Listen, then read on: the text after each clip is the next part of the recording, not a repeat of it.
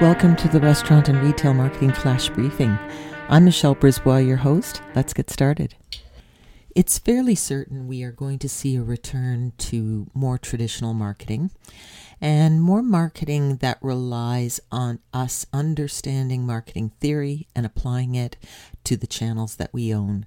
I'm going to be talking a lot about this. I have been over the last couple of weeks because it is fairly clear that gaming the system by infringing, uh, using data collected from people as uh, they go about their lives surfing the internet, uh, where we're leaving a, a trail of breadcrumbs for somebody like Facebook or any other tech company to just pick up and market to us. Those days are ending. There's more and more concern about the fact that um, data has become part of warfare.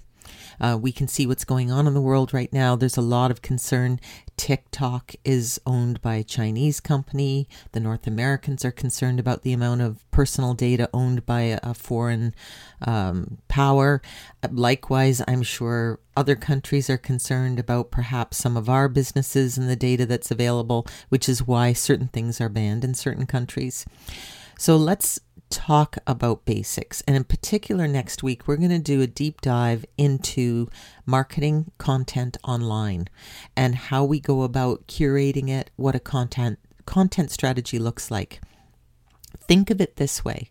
If you go to your accountant to do your taxes and you hand them a box full of receipts that are all over the place, that accountant might only have a couple of hours to, devote to each person doing their taxes. You know, tax time gets busy. You can't spend all day on one person.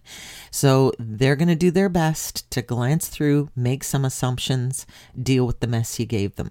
Same with the Google bots. When they go out every night searching the internet, if they find content that has a strategy and it's clear and it's neatly arranged and all of the basics are there, it is much easier for those bots to index and therefore you will show up on search in a much clearer and more targeted way. So we'll dive into this next week.